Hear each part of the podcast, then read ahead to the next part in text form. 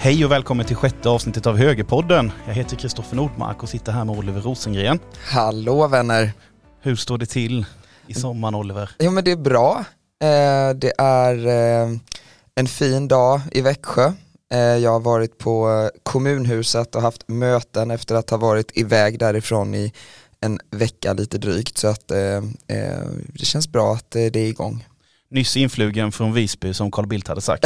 Precis, ja, några dagars marginal men, men ja, det stämmer att jag har varit i Visby sen vi pratades vid sist. Var det, har det varit en härlig, var det, var det härligt på Gotland? Ja men det var det verkligen. Eh, jag älskar ju Gotland och, och, och Visby, det är en, eh, en, en fin plats året om eh, och eh, nu var det ju ingen Almedalsveckan så det var inte ren Almedalen abstinens då utan, utan jag var där med vänner eh, och eh, vi gjorde utflykter och allt möjligt. Vi, en av de roligaste sakerna faktiskt vi, vi gjorde var att vi prövade att köra trav. Eh, okay. Och med Sweden Trot Academy som, ehm, som eh, ja, vi fick testa trav eh, och det var roligt. Jag gillar hästar trots att jag är allergisk så man får så att säga försöka vara balanserad mellan att umgås med hästar och att sen i efterhand vara helt uppsvullen i ansiktet då kanske du har någonting att falla tillbaka på här efter ditt politiska arbete framåt åren. Just det, jag kanske ska ha ett rejält, eh, eh, rejäl allergimedicin och starta en häst, eh, en travgård, ja, vet, eller travverksamhet. Olivers stuteri det. Ja exakt, ja, men det är ju, det, framförallt är ju, är ju hästsporten imponerande, engagerar många människor, eh, många unga ledare som kommer därifrån, en stor näring, eh, många människor som, som, som lever på olika sätt på hästsporten och samtidigt då som det är ett fritidsintresse så finns också många så att säga idrottsgrenar inom ramen för, för hästsporten som jag tycker är imponerande. Den, Eh, tyvärr så är de ju drabbade av en slags straffskatt som är särskilt riktad mot hästsporten som borde plockas bort. Det drev vi faktiskt redan när jag ledde Moderata ungdomsförbundets sommarturné 2013 så hade vi en sån där riktad kampanj som vi kallade för att man skulle ta bort hästskatten. Ja, det hade, det hade jag inte ens någon aning om. Det märks att vi lever i en kollektivistisk stat när det, när det finns en straffskatt på, på, på hästsport. På hästsport, ja det är faktiskt otroligt. Men, men den ska väck. Det vore bra för hästsporten och bra för Sverige. Det, det, måste fler partier lyfta upp här, hoppas de lyssnar på oss. Mm, ja, exakt. Vi, vi, har ju haft ett ganska stort gensvar av vår podd Jätteroligt, verkligen. Eh, jag eh, vet dessutom att vi har blivit internationella med lyssningar i Spanien så att vi har tagit oss långt utanför vårt, eh, vårt lilla geografiska område här omkring. Men väldigt, väldigt roligt att det är så många som har hört av sig. Riktigt, riktigt kul. Det har ju exploderat både på sociala medier och i, i antal lyssningar då mm. som jag ser på, på hemsidan och det är ju riktigt kul mm. i och med att vi inte heller, det, detta är avsnitt nummer sex, men vi spelade ju in, jag tror det var tre avsnitt eller till och med fyra innan vi ens gick ut med Just podden. Det, ja, men det var nog fyra avsnitt innan vi publicerade liksom, så att det fanns ett gäng att lyssna i kapp på när man började. Precis, så att uh, ja, riktigt kul. Mm. Uh, förra avsnittet mm. så pratade vi ju om migration bland annat. Just det. Och migrationssamtalen som då pågick. Uh, de har ju sedan dess fallit samman. Yes. Eh, jag tänkte bara om vi skulle kommentera det här lite. Ja. Vad, vad, kan det här bero på? Vi eh, var ju nästan eh, vi trodde ju nästan det var färdigt när vi, när vi satt här sist. Mm. Nej, men, och detta var ju den ena utvägen redan då. Alltså vi pratade ju redan då om detta med, med Miljöpartiets hårda linje framförallt mot sin egen regeringspartner och den tuffa situationen i ett läge där, där en regering, vad händer om den spricker och så vidare. Och, och, och eh, utan, att, utan att veta så är väl det enda som kan ha hänt egentligen att Miljöpartiet faktiskt verkligen satte hårt mot hårt och sa att liksom, nej men, går ni med på detta, då lämnar vi och vi kommer göra det. Och då hade S, så att säga inom ramen för att det, den viktigaste politiska frågan för S är deras egen regeringsmakt, eh, vilket man ju kan ha synpunkter på, eh, men, men, men det är ju historiskt att det är på det sättet, eh, så, så eh, var det nog helt enkelt så att de gjorde, vände på klacken helt på grund av det. Man, man vill ju inte ta emot några frågor i, i ämnet heller, eh, bland annat den här intervjun i tv när migrationsministern vägrar ta emot frågor av eh, Moderaternas... Eh, ja, och dessutom gör den här skärmiga, vi ska inte ha en debatt, men jag kritiserar ändå motparten. eh, när den inte får svara. Eh, och, att, eh, men, och, och, det kan man ju så att säga ha som idé som politiker att man vill göra på det sättet. Det tror jag långsiktigt är förtroendeskadligt i och för sig. Men om man nu har som idé att man vill göra på det sättet så är det klart att man kan, man kan säga att man vill ha det så. Det som är anmärkningsvärt är att SVT går med på det. Alltså det är ju helt otroligt. Det, jag kan inte förstå det. De har väl i efterhand sagt ungefär det där blev inte så bra men liksom det kunde man väl ha räknat ut själv. Precis. Ma Maria har ju eh, kommenterat det här i efterhand också. En, en negativ punkt om man ska säga något till henne.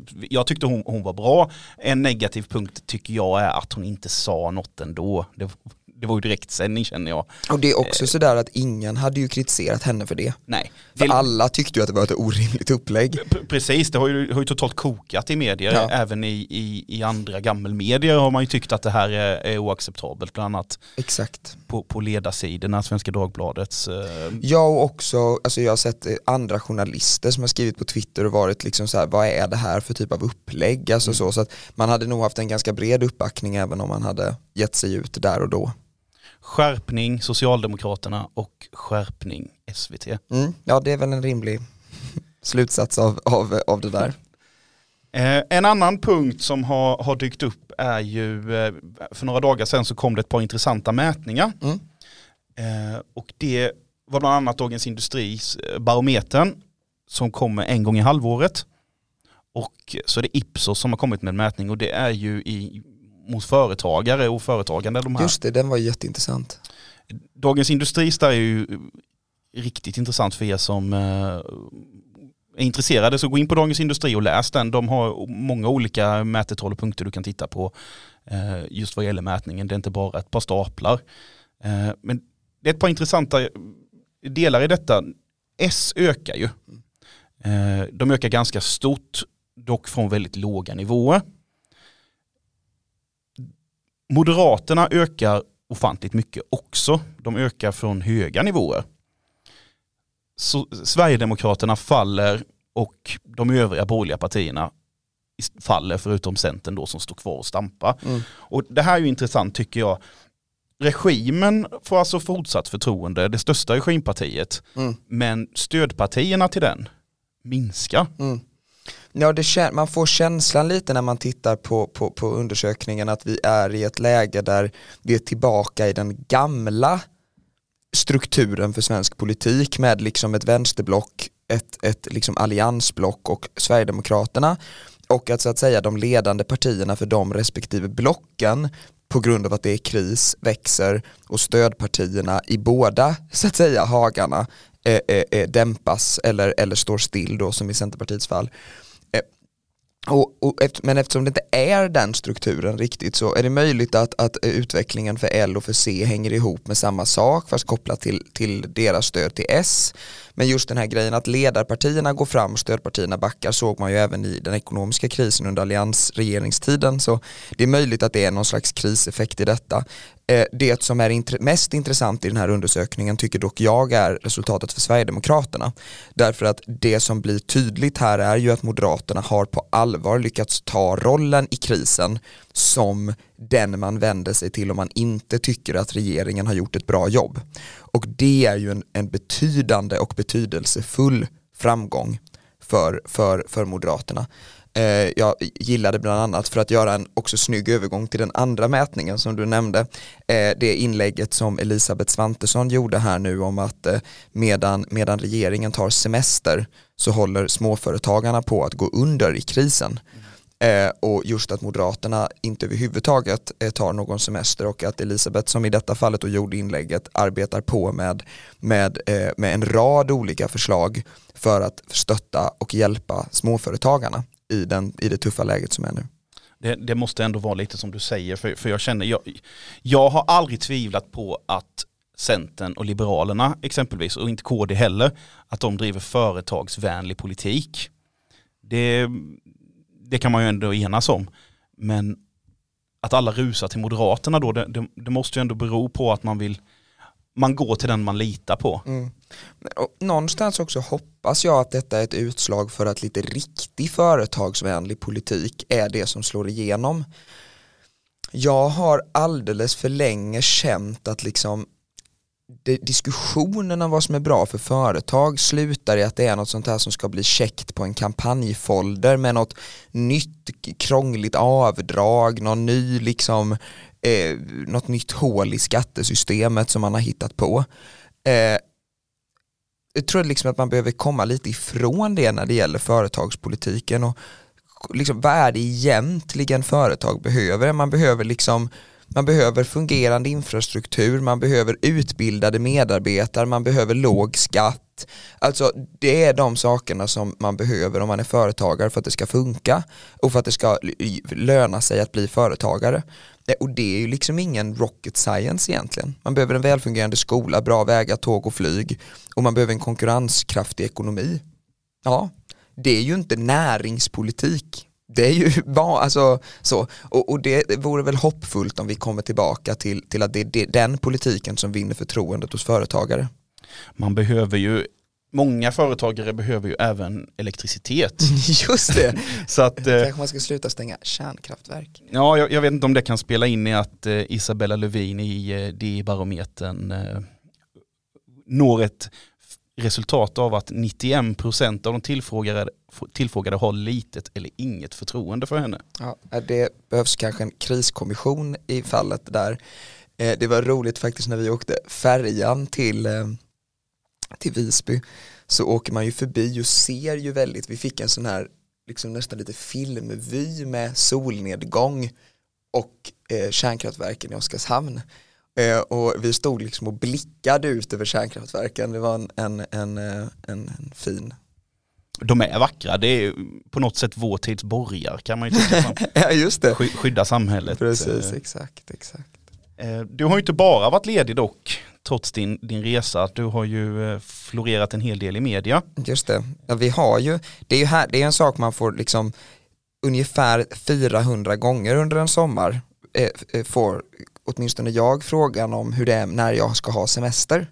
Eh, och det, man känner sig alltid lika oskön då, eller jag känner mig i alla fall lika oskön när svaret då bara säger ja vi har ju inte semester, så sådär. Det är klart att man kan försöka vara ganska ledig och inte ta några egna initiativ till arbete, men är du förtroendevald som jag är så finns det ju liksom ingen sommarvikarie och är det något som händer så är det ju bara att arbeta. Eh, så att man får ju, det är ju ett villkor man får acceptera om man ska hålla på med politik, att du har dygnet runt jour alla årets dagar, alla år du har ditt uppdrag utan paus. Det får man bara acceptera. Men, eh, men eh, jag har trots det varit, ska jag säga, så nära semester man kan komma under den här veckan i Visby, så har det varit.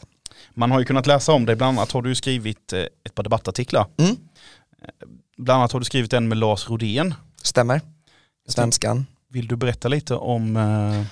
Men vi, eh, den, här, den tar egentligen sin utgångspunkt i krishanteringen, coronakrishanteringen, där eh, eh, egentligen utgångspunkten är att vi argumenterar för att om vi bara håller på med krispolitik som regeringen nu är helt inkörd på, då kommer vi inte komma ut ur krisen med en uppsida utan försvagade för att man har bara så att säga hanterat en situation.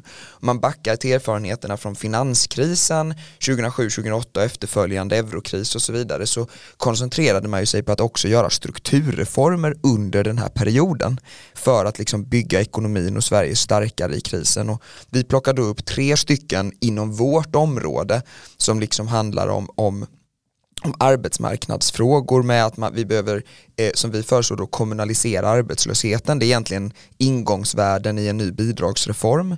Vi föreslår hårdare tag mot bidragsfusk och vi eh, har ett skarpt förslag om, om eh, att utöka utbildningsplikten så att den också gäller arbetslösa oavsett när man har kommit till Sverige. Idag har vi utbildningsplikt bara upp till grundskola. För de som har kommit till Sverige under sin etablering har vi utbildningsplikt men vi tycker att utbildningsplikten för de som är arbetslösa för att de saknar utbildning bör gälla för alla arbetslösa och upp till och med gymnasiet. Då skulle man kunna ställa högre krav på att man ska faktiskt ha en utbildning om man ser att om du går den här svetsutbildningen, ja då kommer du få ett jobb. Eh, så det är egentligen inriktningen för artikeln då att vi behöver också långsiktiga reformer trots att vi är mitt i en krishantering. Nästa debattartikel skrev du med Niklas Wykman. Mm som ju är riksdagsledamot och Lars är ju en av mina närmaste kollegor i, i, i kommunpolitiken, han är kommunalråd i Solna. Niklas är ju, eh, är ju riksdagsledamot och skattepolitisk talesperson. Och som skattepolitisk talesperson har man ju då delvis också en, en del eh, frågor kopplat till bidragsfusk och, och, en del myndigheter som, som, som eh, eh faller i det ansvarsområdet. Och det som vi presenterade då var tre stycken förslag som handlar om att stärka kommunernas befogenheter i arbetet mot bidragsbrott. Eh, så att idag har man ju gjort reformer efter långt tjat från bland annat oss men, men också andra företrädare för, för Moderaterna som vi arbetar tillsammans med. Lars bland annat har varit med i det arbetet också om att förändra reglerna för hur socialtjänsten får samarbeta med polis och med andra myndigheter om man upptäcker bidragsfusk. Eh, samma typ av begränsning som fanns innan när det gäller bidragsfusk finns fortfarande för folkbokföring. Så socialtjänsten får inte säga till Skatteverket om man misstänker fusk med folkbokföringen som man upptäcker i sitt arbete. Och det vill vi ändra på så att man istället är skyldig att anmäla misstankar om, om, om fusk med folkbokföringen. Eh, det är ju konstaterat i flera statliga utredningar att en stor del av bidragsfusket utgår från just folkbokföringsbrott. Så att det är då en av de sakerna vi föreslår. Sen är det en del andra saker som gäller tillgången till uppgifter om nyanlända så att man inte betalar ut felaktiga bidrag och att eh, samla in lokala exempel på hur man effektivt kan arbeta mot bidragsbrott så att fler kommuner blir bra på detta och gör det effektivt så att inte alla behöver uppfinna hjulet själva. För den som är intresserad av att förkovra sig ytterligare i, i eh, de här artiklarna så kommer vi dela båda två. Både på eh, sociala medier och i eh, poddens informationssida. Här. Det är ju strålande. Men Moderaterna har ju även lyft upp de här frågorna så mm. jag. Mm. Men det är bra att, vi, att Moderaterna ligger på med, med de här förslagen då som vi skrev om och att förhoppningsvis så kan man driva detta i riksdagen. Eh, regeringen var ju otroligt saktfärdig när det gäller den andra delen då om, om att eh, eh man ska anmäla misstanke om brott mot bidrags eh, bidragsbrottslagen. Men eh, förhoppningsvis kan man ta ett initiativ i riksdagen när det gäller de här andra delarna kring folkbokföring och så vidare. Eh, så att vi snabbt kan komma på plats med de förändringarna för det skulle verkligen tillvarata kommunerna i arbetet mot bedrägerier mot välfärden på ett bättre sätt. Niklas, eh, Niklas Wikman som du skrev med där är ju en eh, riktigt intressant politiker tycker jag. Eh, många bra idéer och jag har följt han ett tag och han skrev ju också en eh, intressant tweet för ett par dagar sedan. Mm. Eh, vet inte om du har den? Om... Jo, men jag kan plocka fram den här. Eh, vi skrev ju lite om den du och jag Kristoffer efter att han hade gjort den. Han skrev så här. Det är frestande att ge sina värderingar en nationalitet till exempel svenska värderingar. Dock förtar det kritiken när andra länder gör likadant. Turkiska värderingar till exempel. Bättre då att konsekvent försvara västerländska frihetliga och sekulära värderingar. Och detta var ju i samband då med att man från Turkiets sida meddelade att Haga Sofia skulle bli en moské. Eh, och då var det ju flera som kritiserade detta eh, som, en, som en negativ utveckling då så att säga.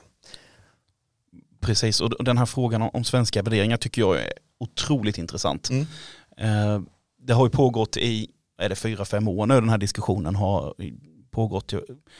Om jag minns rätt så var det Ebba Busch Thor som, eller Ebba Busch nuvarande som, som lyfte den här frågan i sitt Almedalstal. Just det, det var väldigt stort i Almedalen för ett par år sedan och det var nästan alla berörde på något sätt begreppet. Just det. Mm. Alla föll in i ledet på, på, på, något sätt. Man, man diskuterade det ju på ledarsidor och kulturdebatt och överallt. Och den har ju egentligen fortsatt. Mm. Det, det, har, det har ju minskat ner lite grann hur mycket man pratar om det. Men vi hade ju faktiskt en rejäl lokal debatt om det där dessutom efter att vi presenterade att vi skulle göra vad vi kallar för en ny Sverigeintroduktion, alltså stärka upp det som kallas för samhällsorienteringen för nyanlända med målet att bli bäst i Sverige på att introducera nyanlända till, till, till, till Sverige här i Växjö. Då. Och eh, i samband med det sa vi också att det vore rimligt att ha någon slags examination av det. Och eh, då eh, blåste ju Socialdemokraterna i det stora stridshornet och sa att jaha, nu ska, nu ska man ha eh, examination i svenska värderingar och så vidare och det var väl inte riktigt i första hand det det handlade om, även om man då ville ha en konflikt om det från Socialdemokraternas sida, utan vi sa väl någonting i stil med att det är rimligt att man får lära sig vad som är rätt. För att om man inte har berättat vad som är rätt så är man ganska oskön om man sen ifrågasätter när någon gör fel. Eh, det, det, är inte helt intuitivt alltid att man gör rätt från början. Men att det både måste handla om sådana här enkla saker kan vi tycka som hur funkar det i Sverige med bankfrågor, med, med, med, med fakturor, med sådana saker till värderingsmässiga frågor om lika rättighet för män och kvinnor och så vet jag att vi i den diskussionen också sa att man skulle krama om, inte kasta ut sonen när han kommer hem med en pojkvän för att liksom också få med de här mer värderingsmässiga frågorna som förvisso har starkt stöd i Sverige men ju inte är en svensk värdering inom bemärkelse där det har att göra med den svenska kulturen utan det är ju en, en demokratisk mänsklig värdering att man ska ha samma förutsättningar, möjligheter, rättigheter, värde oavsett vem man blir kär i, vilket kön man har och så vidare. Och det är just det som jag tycker du, du, du, du är inne på något intressant där. För det, det, oftast när vi pratar om svenska värderingar eller västerländska värderingar, då tycker jag att vi pratar om frågor som har med, mer med kultur att göra. Alltså jag menar att vi äter kaviar i Sverige, det är ju inte värdering. Man köper ju... inte färdigskivad ost utan man hyvlar själv. Jag, jag, jag menar det, det, är, är oftast sådana, eller man pratar inte med varandra på bussen i klassiker. Nu, nu tycker jag att vi pratar med varandra på bussen i Sverige. Ja, nu får man ju inte göra det för då kanske man råkar andas på varandra. Eh, och då, det ska man ju vara väldigt försiktig med. Nej, nej men jag menar vad, vad, vad är en värdering och vad mm. är kultur? Mm. Det, man, man, man, man använder det här värderingsordet och kastar det på, kletar det på allting mm. egentligen när vi, när du, som du säger, de här värderingarna som vi har, mm. det delar vi ju med nästan alla andra västerländska länder. Mm. Men och därför tror jag, Niklas, den goda poängen hos Niklas här är ju att det blir väldigt svårt att säga till någon om man säger att det här är en svensk värdering så kan man ju såklart fråga sig varför ska de då ha en svensk värdering i Turkiet? De kan väl ha turkiska värderingar i Turkiet då? Och då blir det svårt för oss att ifrågasätta när de då gör på ett sätt som är liksom utifrån en större värdering än en svensk så att säga är, är, dåligt. Och det är det som jag tror är den viktiga poängen här i resonemanget och jag, ja, man, får ju, man får ju så att säga eh, be om bot och bättre, eller eh, be om eh, ursäkt för sitt eget ibland då därför att jag i den här diskussionen så tror jag att även jag själv slarvigt ibland har använt just svenska värderingar som ett begrepp för att det är något som folk känner igen sig i och det förekommer i diskussionen men Niklas är helt rätt här i att det är ju bättre och mer stringent och också mer så att säga, långsiktigt eh, fördelaktigt att istället prata om något större än Sen att det också råkar vara värderingar som tillämpas och är vanligt förekommande och har starkt stöd i Sverige. Det är ju positivt, det är för att vi så att säga är en del av, av, av den typen av, av, eh, av, av värderingar och det ska vi försvara att vi är. Det är också en viktig poäng att, att eh, när det då kommer värderingar från, från, från, från så att säga, en annan tradition av idéer och, och värderingar från andra delar av världen till exempel, då är det viktigt att vara raka och tydliga med vad är det vi menar ska gälla här, eh, men som vi ju också tycker borde gälla där. Och det är ju poängen här att inte vara värderingsneutral eh, utan att den ena värderingen är faktiskt bättre än den andra. Det är alltså bättre att som land, oavsett var landet ligger, att tycka att män och kvinnor ska ha samma värderingar och det står Sverige för i Sverige men också utomlands. Eh, det är väl liksom det som är den, den riktigt centrala poängen i detta. Det kan nog bli problematiskt dock för många svenskar att eh, använda ordet eh, västerländska värderingar för man har ju en tendens i Sverige att tycka att vi är ju bäst. Ja, men det hänger säkert ihop med det också, man tycker liksom att det känns för, för, för anonymt att prata om att det är liksom Eh, västerländskt eller vad det nu kan vara utan man vill istället liksom ja Nej, men, komma lite närmre. Precis, jag menar nästan om man säger så här, som st stora delar av väst i, i Europa, om vi pratar nu även i USA, bygger ju ändå någonstans på det är ju en mischmasch av massa olika värderingar. Det har mycket bygger på Luther, hur man driver, det är franska revolutionen. Exakt, men upplysning och, och synen på arbete och så vidare som är centralt i detta. Och en blandning av, av, av allting. Mm, absolut. Skulle man backa klockan hundra år i Sverige bara och fråga en person där vad svenska värderingar är så tror jag inte att han hade svarat han hade nog inte skrivit under på de värderingarna som vi tycker att vi har nu. Nej, nej men för hundra år sedan hade det, alltså jag menar det hade inte varit en mer, en mer självklar det hade inte varit på, på, något sätt i en, i en sån kontext. Och det är det som är viktigt när man pratar om värdering också att de är i rörelse. Och därför har vi ju ett ansvar varje dag att, att, att tänka på den rörelsen. Alltså, och det är därför man också måste värna de delar i, i, i ett samhälles liksom värderingsuppsättning som man menar är rätt eh, när, därför att de är i rörelse tittar man bara på så kommer de förändras och då kommer de dras åt det hållet som så att säga drar hårdast. Och det är det som är poängen i varför, varför det finns en poäng att, att eller, äh, poängen, poängen, poängen som ni hör här nu. Eh, det är det som är, är, är, viktigt med att vi måste värna de här idéerna som vi tror är rätt och riktiga. Eh, en sån här som också kan spela roll för en person som faktiskt kommer hit med andra värderingar som inte helt sällan också har flytt på grund av exempelvis att man eh, har varit förtryckt på grund av sin sexualitet eh, och då är det ju ett ansvar vi har om man har flytt hit att man också ska möta de värderingar som man har flytt till. Människor flyr hit och inte dit och då är det vårt ansvar att se till att det fortsätter vara som här och inte som där. Eh, det, det är en uppgift som vi måste ta på stort allvar. Bra.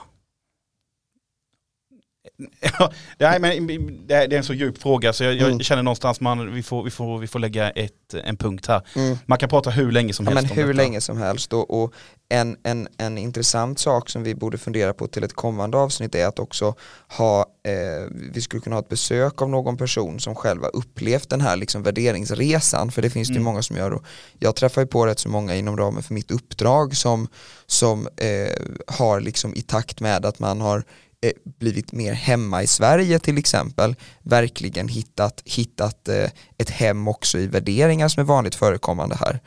Eh, så att där finns det mycket att göra. Rent politiskt ska man ju säga också. Så jag, apropå artiklar och kollegor, vi har en god kollega i Malmö, Torbjörn Tegnhammar, som jag har drivit en del, jag nämnde det i förra podden också, migrationspolitiska frågor med. En sån sak som vi har föreslagit är ju de här mottagningscentren och där har vi tyckt att man ska ha samhällsorientering och den ska ju då ges för även de som inte har fått beslut om sin asylen. Eh, det är ju rena rama biståndsinsatsen. För att även i ett läge där man får avslag på sin asylansökan så skulle man ju då ha fått liksom en kurs i inte svenska värderingar utan liksom demokratiska, frihetliga, sekulära värderingar som är genomsyrande för vårt samhälle och som det är utmärkt om man nu inte skulle få vara kvar i Sverige, man faktiskt får återvända till sitt hemland och har lärt sig om och har börjat liksom utmana och pröva och ifrågasätta någonting annat som man kanske kommer med av just det skälet att vi alltså menar att sekulära, frihetliga, demokratiska värderingar alltså är bättre än alternativet oavsett var du bor. Bra. Det är ju två veckor tills vi ses här nästa gång. Mm. Vad, gör, vad ska du göra fram tills dess? Men det blir den här eh, liksom kombinationen av att arbeta och att göra lite ledighetssaker. Eh, eftersom det är rätt mycket semester på kommunen så hur mycket man än skulle försöka eh, vilja jobba så blir det sådär man skickar tio mejl och får semestersvar på åtta. Så man kan liksom ändå inte köra på så mycket eh, och det är ju också skönt. Det är bra att ladda batterierna lite. Eh, min prognos för hösten är att den blir rätt så intensiv. Det är många saker som inte gjordes på våren som ska in på hösten tillsammans med det andra som annars också skulle gjorts på hösten. Eh, kombinera det sen då med att, att eh, vi fortfarande inte riktigt vet hur hösten blir med restriktioner och så vidare. Så, så jag tror att det blir en, en spännande, svår höst. Det är ju, vi pratar om det med några stycken, det här med planering i coronatider. Det är liksom lätt att planera på kort och lång sikt men inte på medellång. Alltså man får utgå från att imorgon blir som idag och man får utgå från att om ett år är det lite mer som det var innan Kina-viruset slog till. Men däremot är det väldigt svårt att säga hur det är om tre månader. Så den tidhorisonten är svårast planeringsmässigt så. Men, men eh, man får göra sitt bästa. Tror du vi eh, kommer öppna upp mer här eller tror du vi kommer få några hårdare åtgärder. Jag vet det är många, många delar av världen så har man ju börjat stänga ner igen. Mm. Ja, men det är väldigt, väldigt svårt att säga. Erfarenheten säger väl att om nu andra börjar stänga ner så lär väl Sverige inte göra det. eh, så, men ja, jag vet inte. Nej, Vad ska Sten- du själv göra? Jag nämnde ju i förra avsnittet att jag har fiskat en del, det har jag gjort nu. Eh, kommer väl fortsätta med det. Jag har fått ett par böcker av min bror som jag ska läsa. Åh, spännande. Eh, Så att bland, bland annat, eh, han har ju lyssnat på den här podden så han har bland annat köpt finansministern till mig. Utmärkt. Så, så där har jag lite att Bästa göra. boktipset. Så har jag några andra eh, som man skulle kunna kalla högerskrifter, bland annat från Det lilla landet som kunde av Ganman just det. och eh, en bok av Jordan B. Peterson så vi får väl se. Mm. Vad, vad Har jag aldrig läst. Nej inte jag heller så det ska bli eh, intressant vad alla pratar om. Ja, jag läser ju, alltså jag, jag tycker ju väldigt mycket om att läsa men det blir ju nästan bara, eller har nästan bara blivit att jag liksom orkar läsa handlingar och sånt som är i jobbet och sen då kurslitteratur och det blir liksom ingen läsork kvar sen. Eh, jag tampas fortfarande med att ge mig i kast med boken Ett litet liv som många säger är väldigt bra, en skönlitterär bok. Eh, så jag har liksom förbjudit mig själv från att börja läsa någonting bortom jobb och kurslitteratur som inte är den boken. Så nu eh, får jag väl försöka ta mig tid till detta. Då kan vi tipsa alla andra läsare, eller lyssnare också. Eh, Vi borde kanske göra det nästa podd. Ett par, ett par boktips var. Det är ju ändå någon vecka kvar här och man kan kanske lägga sig lite i soffan ifall det regnar och sådär. Det kan vi plocka fram. jag har ett tips som jag skulle vilja tipsa om redan nu. Ja, perfekt. Ska jag Det- försöka hoppa på ett Det är Aron Flams bok. Mm. Eh, det här är en svensk tiger. Den är en väldigt speciell bok och den är inte så lätt att få tag på nu i och med att den har dragits tillbaka överallt. Han är ju i eh, tvist med Beredskapsmuseet. Eh, jätteintressant. Han, eh, Aron Flam säger i en av sin, sina avsnitt att eh, han var i kontakt med Robert Aschberg som berättade att förra gången en bok drogs tillbaka så eh, var det Mein Kampf. Och det tyckte han det var lite roligt som komiker att det var en skrift av en judisk författare som drogs tillbaka gången efter som en satirisk skrift om nazister. Så det är lite kul, det ska bli intressant att följa hur, eh, hur, hur, detta går. Eh, Som sagt, vi får väl se framåt hösten. Men eh, den finns på Storytel så att eh, det tycker jag är en riktigt eh, rolig bok. Mitt boktips blir jag får ta en riktig klassiker då, bara för att jag inte har förberett mig alls på detta.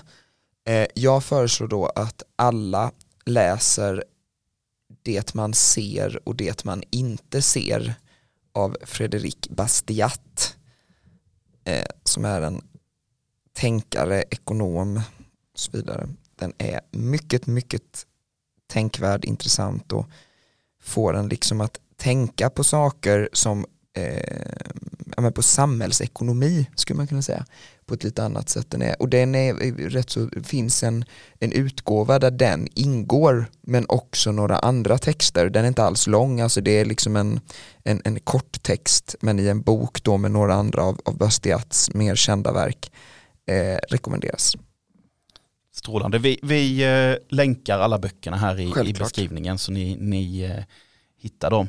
Eh, ha det gott, tack för att ni har lyssnat och glöm inte att prenumerera på vår podd och Mm. följ oss på sociala medier. Tack för idag Stoffer, Ha det gott, ha det bra hej!